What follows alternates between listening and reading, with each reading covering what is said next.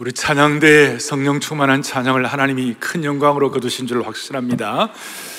오늘부터 가을 사역을 시작합니다. 본격적인 하반기 사역을 시작하는데 오늘 예배와 말씀을 통하여 가을 사역을 제대로 감당할 만한 능력과 지혜와 부여를 여러분들에게 주셨으면 좋겠습니다. 무엇보다도 이 말씀을 통하여 호랩산에서 떨기나무 가운데서 주의 음성을 들었던 모세처럼 좀 피곤해가지고 로뎀 나무 밑에서 힘들어 누워있을 때 주께서 세면 음성을 엘리야에게 들려주셨던 것처럼 또 어떤 분들은 폭풍우 가운데서 하나님께서 바울에게 확실하게 말씀 들려주신 것처럼 그리고 주일 아침에 어, 밤모섬에서 하나님의 음성을 들었던 요한처럼 오늘 주께서 꼭 필요한 메시지를 여러분들이 허락해 주시기를 원합니다. 구체적이고도 영광스러운 말씀이 되었으면 좋겠습니다. 오늘 말씀의 제목은 보이지 않는 하나님의 거룩한 즉흥성.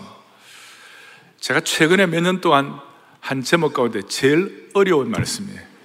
제목이.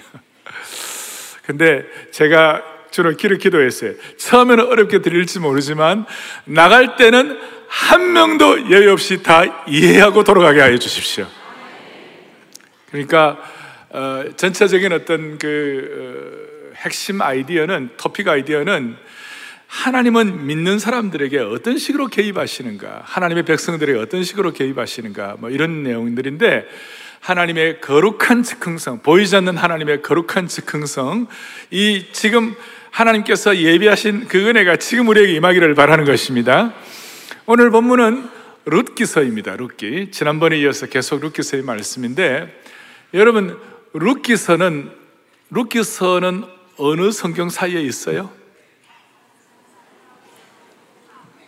사랑의 교회 성도 여러분, 룻기서는 어디하고 어디 사이에 있어요? 사사기하고 뭐예요? 사무엘상의 절묘한 위치에 있어요. 절묘한 위치에 있어요.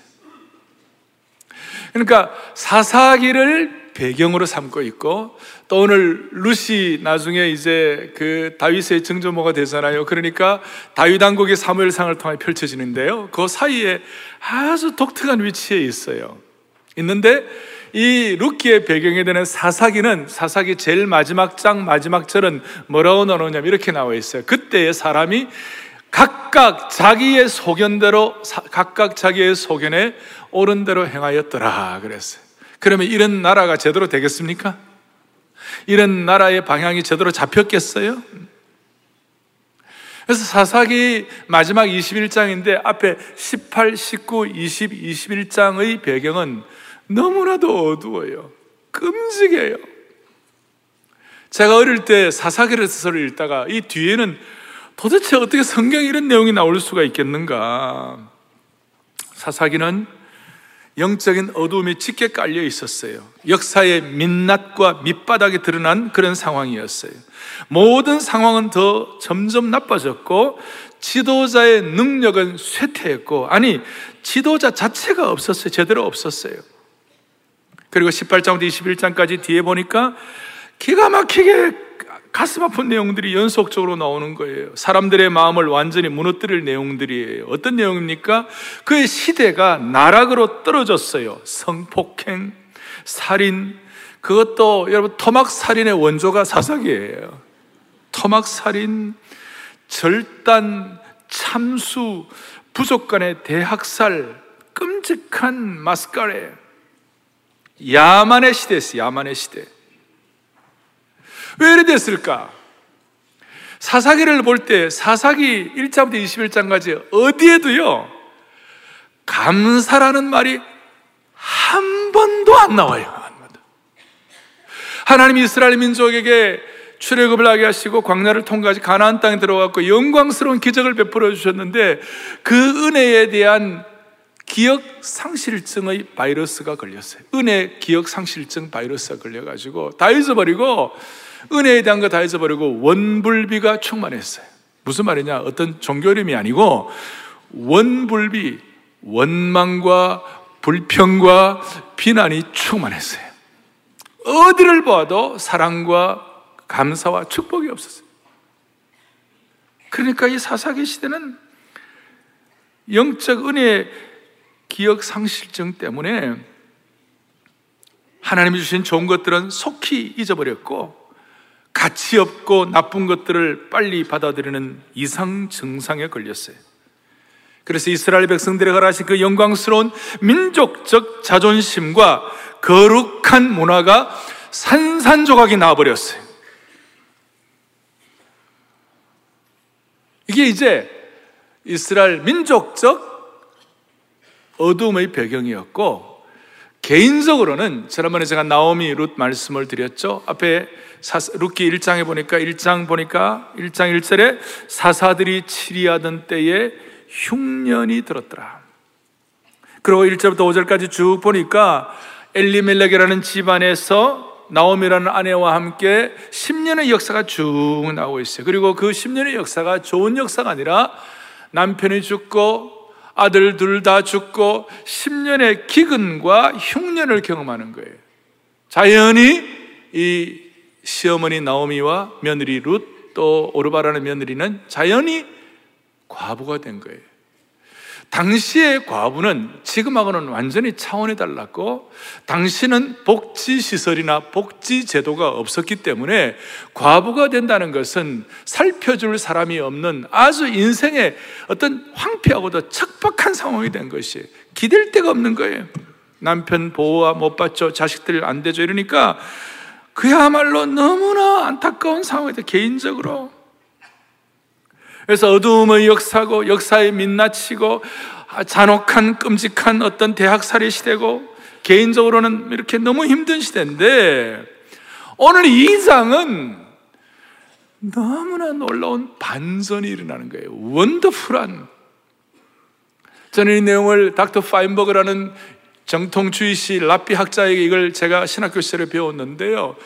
아름다운 서사 문학이고 여기에 생명의 복음이 담겨 있고 여기에 영적인 세렌디피티 그야말로 우연 같지만 놀라운 하나님의 섭리가 들어 있는 것이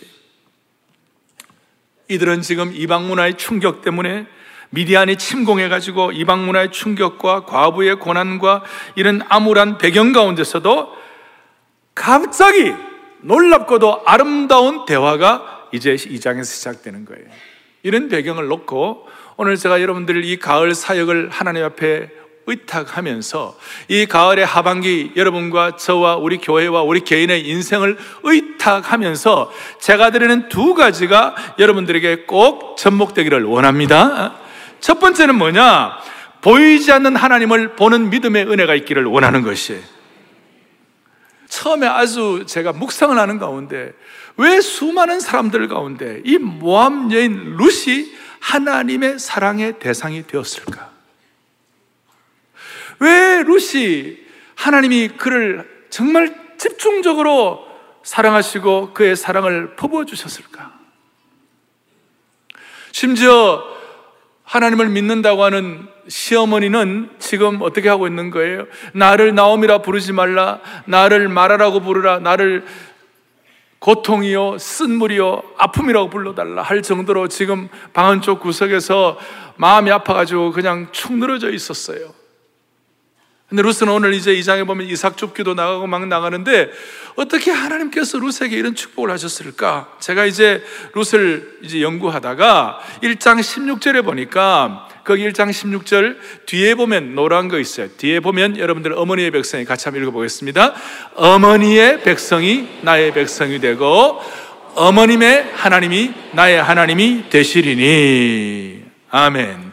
어떻게 이런 영광스러운 고백을 할 수 있었을 것인가?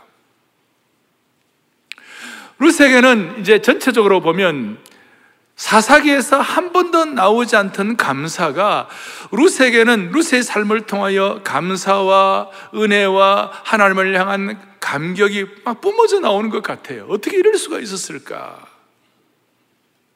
지금 환경이 어렵고 과부의 삶이 어려우니까 며느리, 며느리들을 둘 보고 시어머니가 돌아가라. 너, 너희들은 다시 돌아가라 그랬을 때 루스는 지금 이런 행보를 취하지만 첫째 동서, 큰 며느리 오르바는 그냥 모압으로 돌아갔어요.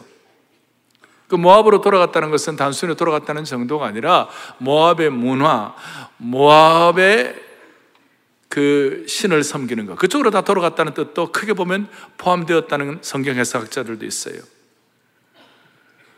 그러니까 왜 롯이 이렇게 하나님의 사랑의 대상이 되었을까?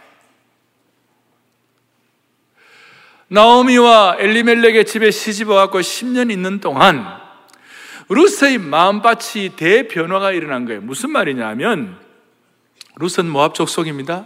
그리고 모압 족속이 그동안 섬겼던 신이 누구냐면 그모스라는 신이었어요. 이 그모스라는 신은 어떤 신인가 하면 아주 공포의 신이에요.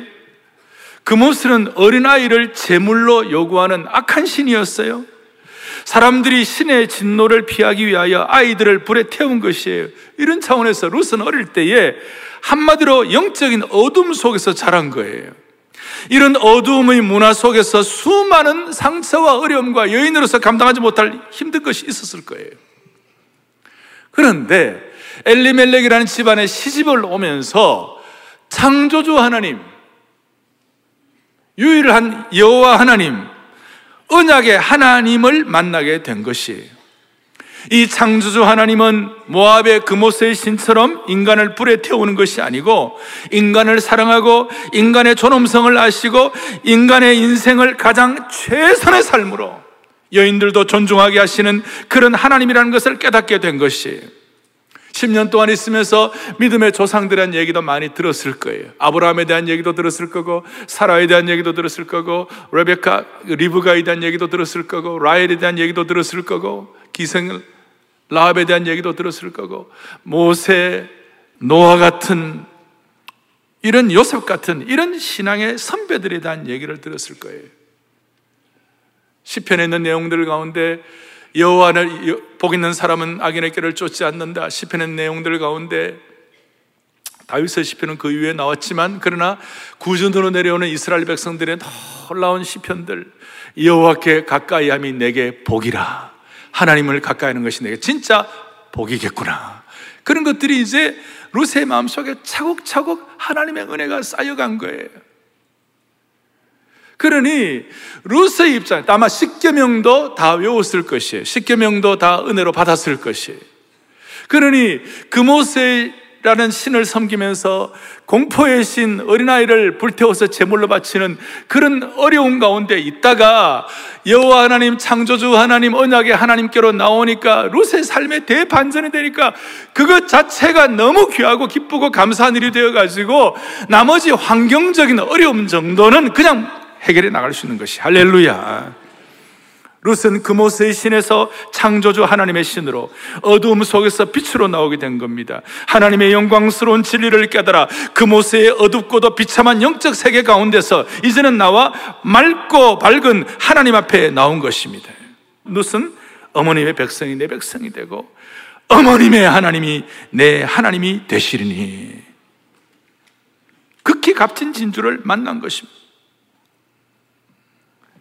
남편 죽고 가난한 시모니와 함께 인간적으로 환경적으로 미래에 대한 희망이 없었지만 근본적인 하나님에 대한 감사가 치밀어 오르는 감사가 있었기 때문에 룻은 육신의 어머니를 따라간 정도가 아니라 어머니가 믿는 하나님을 따라간 줄로 믿는 것이에요. 다시요. 육신의 어머니를 따라간 것이 아니라 어머니가 믿는 언약의 하나님, 창조주 하나님을 따라간 것이에요. 그러니까 얼마나 감사한지. 이것은 마치 우리 가운데, 우리 오늘 이 가운데도 1년에 제사를 수번 이상 드리면서 뭐 온갖 그 풍습 이런 것들 가운데 매여 있는 그런 집안에서 자라다가 어떻게 어떻게 하다가 보니까 예수는 안 믿었는데 어떻게 하다 보니 믿는 집안에 들어가 가지고 그 믿는 집안에 하나님을 깨닫게 되어 가지고 인생이 반전된 그런 케이스도 우리 가운데 있을 거예요. 대답 안 하세요. 그러면 있을 것이고 그 다음에 미신과 악습에 매여가지고 점을 안 치면 이사도 못 가는 점을 안 치면 어떤 어떤 뭐 방향도 못 잡는 그런 삶을 살다가 예수님 믿고 성령 안에서 완전히 새로워져 가지고 완전히 새 백성이 되어 가지고 인생을 밝게 사는 그런 분도 우리 가운데 있는 것과 똑같다는 것이에요. 그런데 나오미는 지금 고난과 고통으로 나를 나오미라 하지 말고 말하라고 그랬잖아요. 그러니까 나오미는 마음이 다치고 상처를 많이 받았어요. 요즘 젊은이들 말로, 말로 하면 마상이야, 마상. 예. 마상, 마음이 상처받았다는 뜻이에요. 예? 마음이 상처받았다. 그러나 룻은 이 마상 대신에 창조주 하나님에 대한 감사를 통하여 미래를 기대한 것이 그의 마음밭이 그렇게 기경이 된 것이 어머니께서 가시는 곳에 나도 가고 어머니께서 머무는 곳에 나도 머물겠나이다. 장래에 대해서 다 몰랐지만 앞으로 어떤 일이 일어날지 다 몰랐지만 포기하거나 걱정하는 대신에 근본적인 감사와 기대가 있었고 금오스 신에서 여호와 하나님께로 옮긴 근본적인 감사와 터질 듯한 감격이 마음에 자리 잡고 있으니까 결정적인 순간에 기회가 왔을 때 딱 붙잡는 것이에요.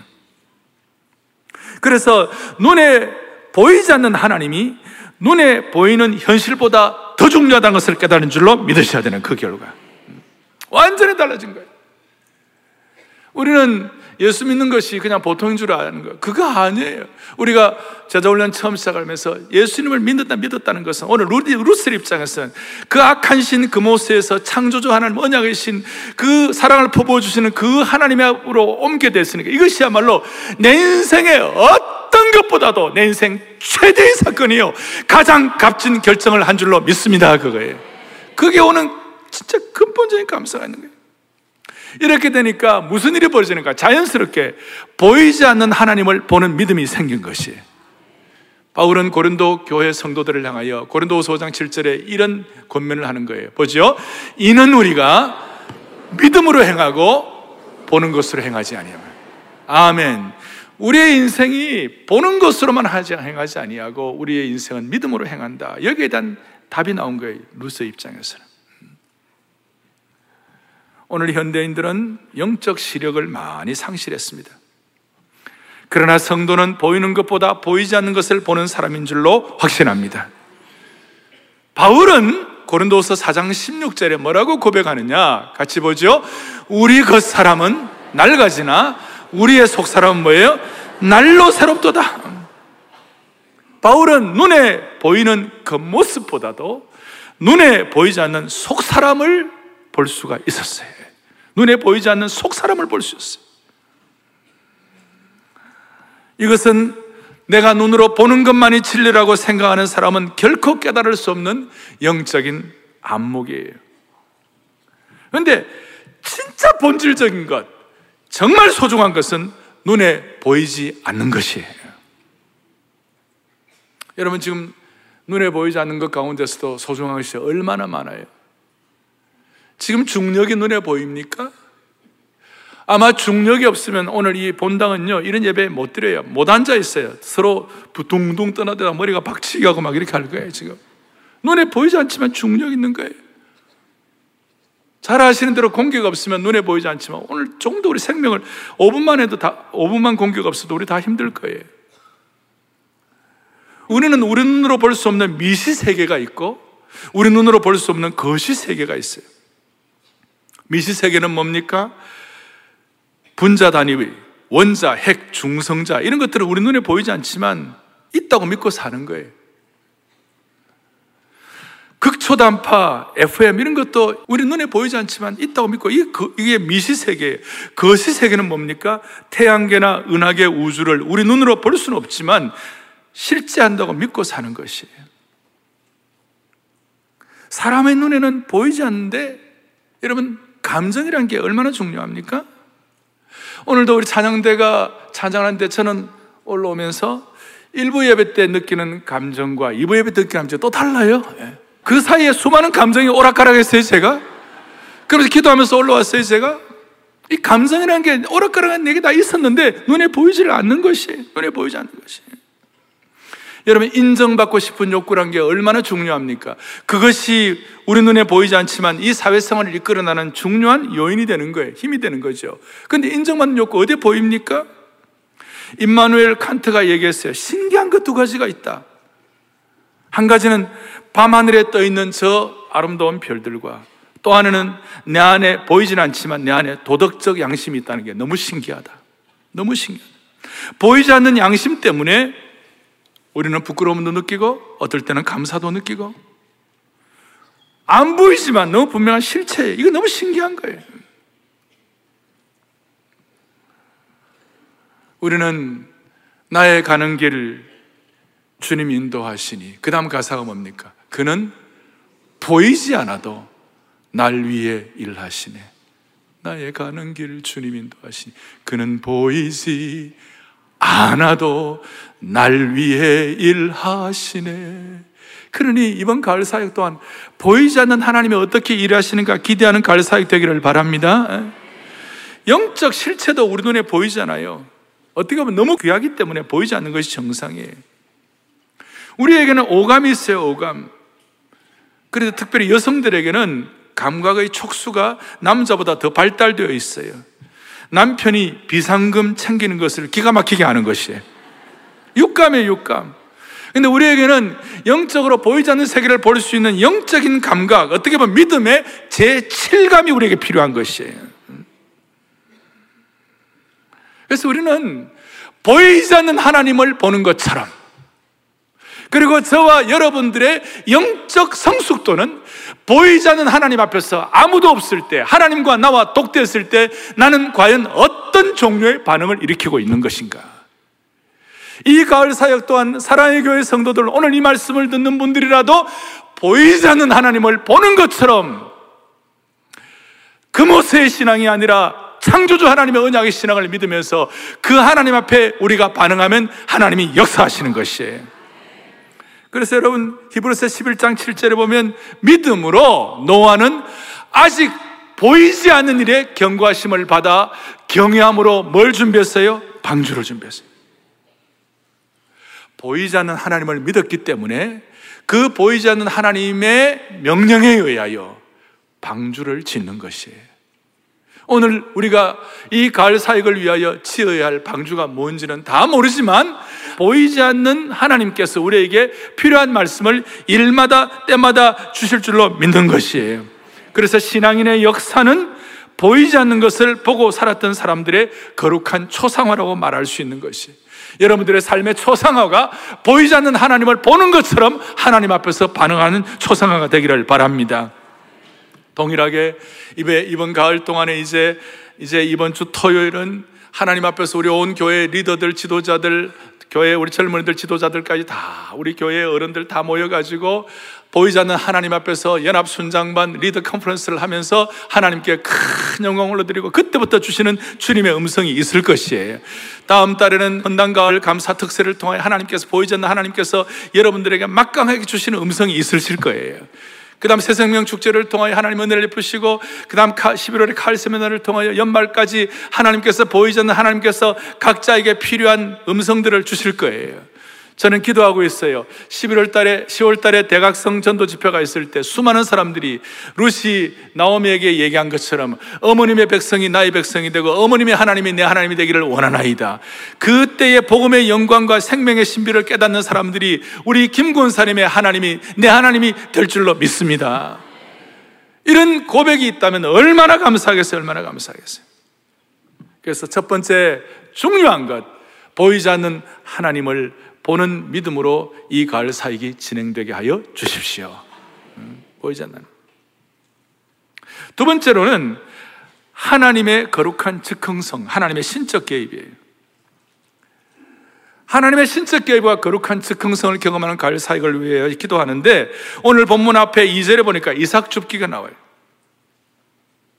이스라엘 백성들의 이삭 줍기는 가난한 사람 구하와 과부를 보호하기 위한 또 하나의 장치였어요.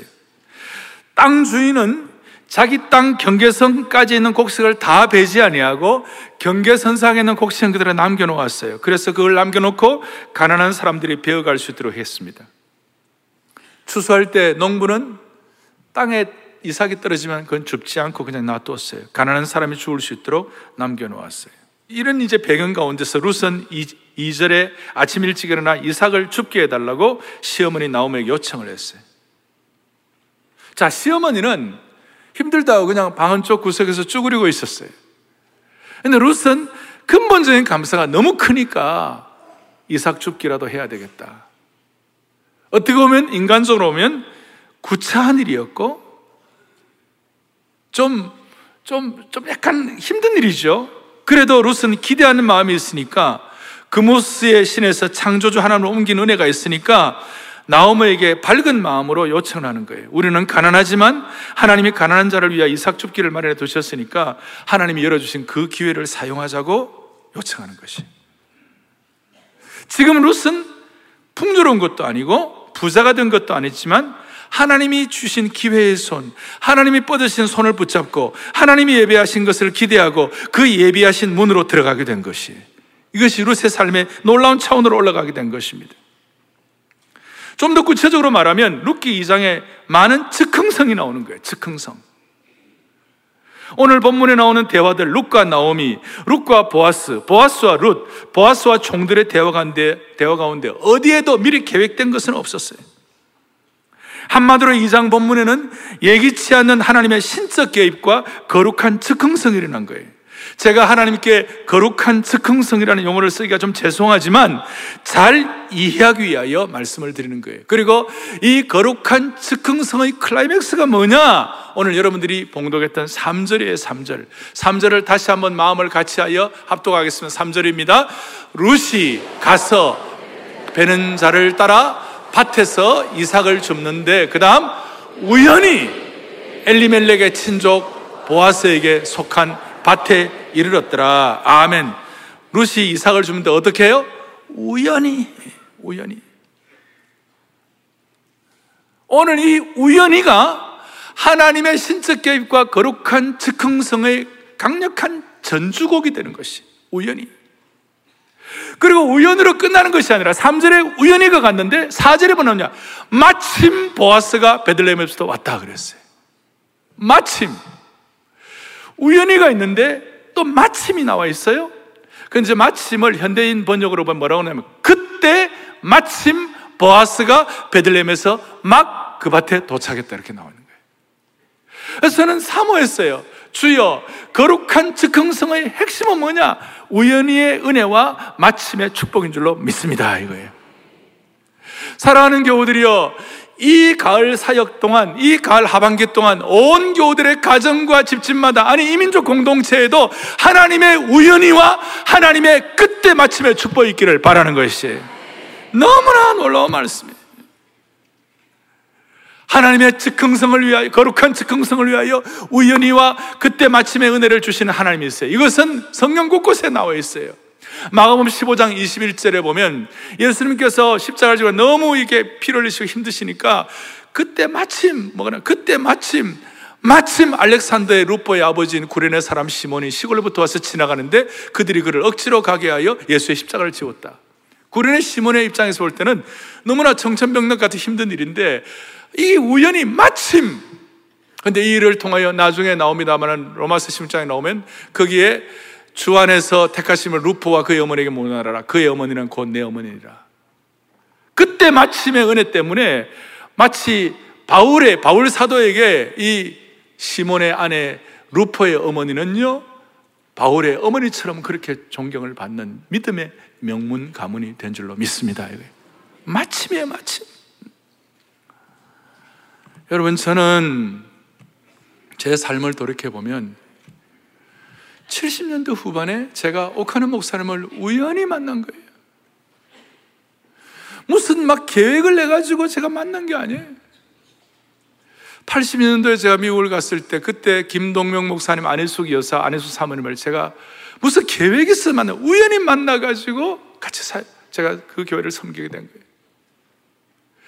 제 삶을 돌이켜보면 순간순간 수많은 일들 가운데 진짜 중요한 삶의 터닝 포인트는 하나님의 우연히와 하나님의 마침 때문에 이루어졌구나. 그렇게 생각이 된 거예요.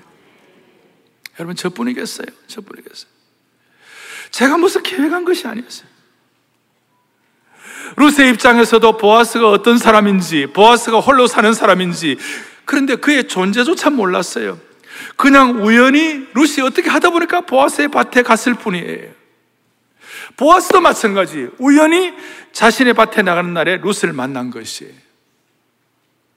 우연히.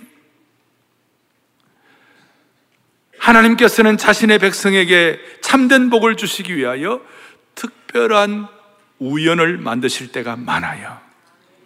특별히 하나님이 정말 사랑하는 하나님의 자녀를 위해서는 루처럼 우연히와 마침의 축복을 주시는 줄 믿으셔야 되는 것이.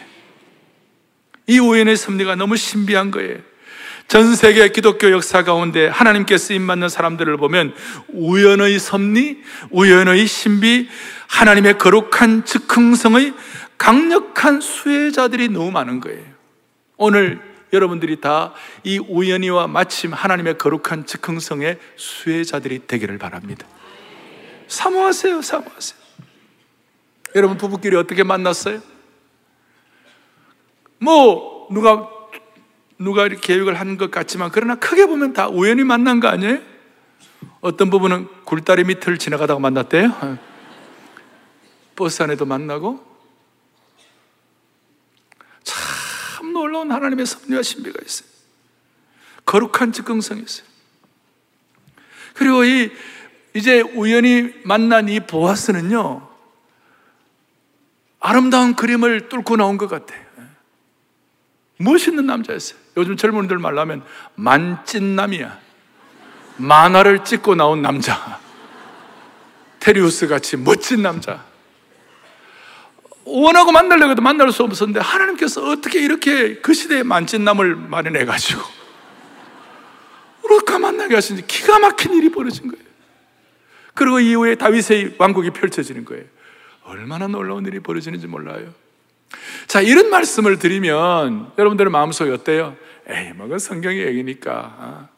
그로 끝납니까? 아니면 좀, 아이고, 가슴이 좀 설레고, 하나님 내게도 좀 그런 기회를 주시면 좋겠는데. 그런 마음이 어떤 거예요? 하나님 앞에서 이런 기대감과 설렘이 있으면 그건 젊은 거예요. 그리고 그런 마음이 있으신 분들은 마음이 젊은 거예요. 나이가 드셔도. 그런데 뭐 이런 얘기를 들어도 그냥 지나가는 거, 주일 예배로 그냥 지나가는 거고 다 지나간다면요. 빨리 천국 가셔야 돼요. 이제 보아스가 먼저 종들에게 먼저 얘기하죠. 어, 하나님이 너희들과 함께 하기를 원한다. 그럴 때 보아스의 종들이 보아스에게 주인에게 하나님이 복 주시기를 원합니다. 우리 몇 년 전에 이거 가지고 우리 새 인상 그 기억나시죠? 하나님이 함께 하시기를 원합니다. 4절에 하나님 복 주시기를 원합니다. 굉장한 배려를 한 거예요. 그러니까 이 루시 진짜 배려의 남자를 만난 거예요. 배려 남자. 5절에 보아스가 저 소녀가 누구냐? 금오세의 신에서 창조자 하나를 만나게 되니까 마음이 치비로는 감사가 있으니까 결혼하고 10년 돼도 저 소녀가 누구냐? 아, 주여. 우리 교회 자매들 다 이런 축복을 주시기 바랍니다. 라고. 저 소녀가 누구냐?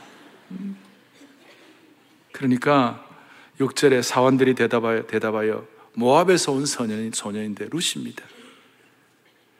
그럴 때 보아스가 즉흥적인 행동을 합니다. 8절 9절에 이삭 주우러 다른 밭에 가지 말고 일꾼들에게 얘기해 가지고 둘 테니까 편하게 와서 이삭을 주우라. 이삭을 주우라.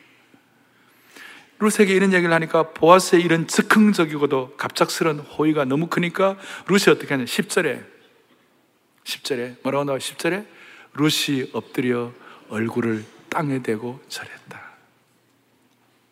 이런 핑퐁 같은 얘기들이 왔다 갔다 하는데 여기에 오염된 것이 낄 그런 자리가 없었어요. 룻은 근본적인 감사와 근본적인 밝음이 있었기 때문에 자연스럽고 순결하고 가식이 없었어요. 또 보아스는 그 당시에 있는 자였고 족장이었지만 그런데도 불구하고 보아스도 애매하고 난처하지 아니하고 보아스도 아주 순수했어요. 그러니까 이 순수가 서로 소통하는 것이 서로 연결이 되는 것이 하나님 주신 이 기회에 대해서 순수하게 서로 반응하고 붙잡을 수가 있었던 것이 여러분 우리에게 우리에게 이런 일들이 앞으로 일어날 거예요. 우리가 주님 앞에 오늘 보이지 않는 하나님을 믿는 믿음으로 가을을 준비하고 보이지 않는 것이 더 가치 있는 것이 더 가치 있다. 보이지 않는 것이 더 가치 있다고 생각하고 그 다음 또 하나 중요한 거 오늘 하나님의 거룩한 즉흥성을 믿고 신뢰하면서 하나님 앞에 마음을 열고 순수하게 반응하면 하나님의 기회가 왔을 때 붙잡을 수가 있는 것이에요. 로처럼. 납작 엎드려서 기도하면서 붙잡을 수 있는 것이. 그리고 이 하나님의 거룩한 즉흥성은 우리가 볼 때는 우연과 즉흥이지만 믿음으로 볼 때는 하나님의 섭리요 완벽한 것인지 완벽한 것이 되는 것이 하나님 편에서는 섭리고 완벽한 것이 되는 것이 그리고 이 하나님의 이 신적 개입으로 하나님의 섭리를 통하여 거룩한 즉흥성이 룻의 입장에서는 삶의 작은 퍼즐들이 모여 연결됨으로 말미암아 최선의 믿음의 작품들이 나오는 것이. 그래서 오늘 이 시간을 통하여 룻의 삶의 turning point, 영적인 전환점이 일어나는데 룻에게 전환점이 일어나게 된 하나님의 섭리는 세 가지가 있었어요. 하나님의 타이밍, 하나님의 사람, 하나님의 장소. 하나님이 예비하신 완벽한 시기가 있었고 최고의 사람이 준비되어 있었고 딱 맞는 장소 완벽한 시기는 앞에 보면 추수의 시기 최고의 사람 보아스를 준비하셨고 보아스에게는 루스를 준비하셨고 딱 맞는 장소 이 밭에 가서 밭이 만남의 장소가 될 수 있도록 하나님께서 이렇게 역사하신 줄로 믿습니다. 근데 나오미는 힘들다고 방 안에 콕 박혀가지고 방콕 하면서 웅크리고 있었어요. 여러분, 그럴 땐 작품이 안 나오는 거예요. 오늘 이 가을에 우리의 실력과 환경과 능력 때문에 기대하는 것이 아니라 우리는 그모세 신이 아니라 창조주 하나님, 언약의 하나님, 섭리 하나님을 참으로 믿는 그것이 우리에게 확실하기 때문에 그 하나님은 우리에게 way는 아니지만 쉬운 건 아니지만 best way, 최상의 작품을 만들어 주실 것을 믿고 우리의 마음에 순결하게 순수하게 간사함이 없이 오염된 것이 없이 그냥 소박하게 반응하면 하나님이 기회를 주실 것이고 순간 우리가 그 기회를 붙잡을 수가 있는 것이 하나님의 시기 하나님의 타임, 하나님의 사람, 하나님의 장소. 오늘 이 은혜를 가지고 우리 모두가 다 쓰임받는 가을의 이 귀한 사역의 기간이 되기를 소망합니다. 그리고 이제 아직까지 제가 최고는 얘기 안 했어요.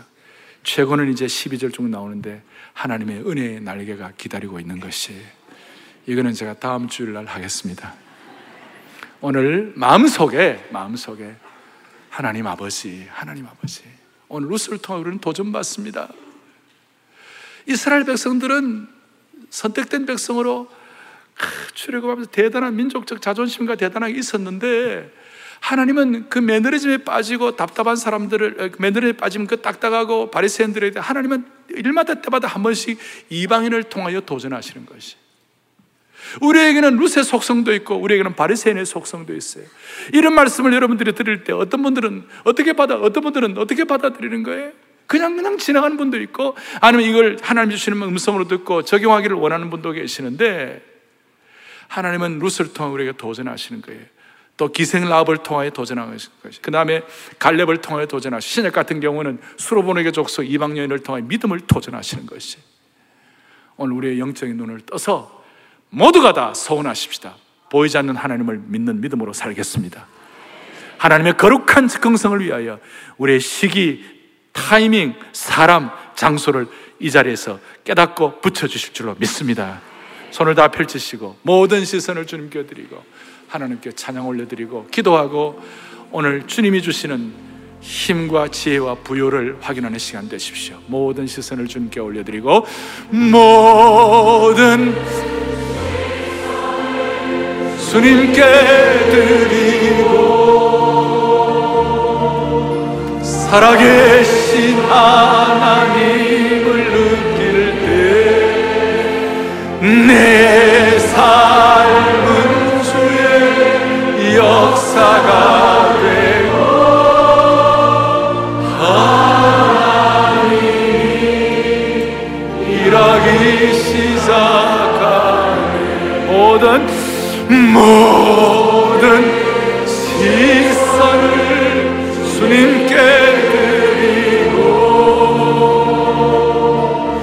살아계신 하나님을 느낄 때 내 삶은 주의 역사가 되고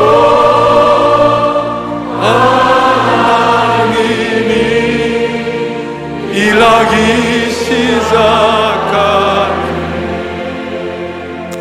기도하며 손을 얹겠습니다.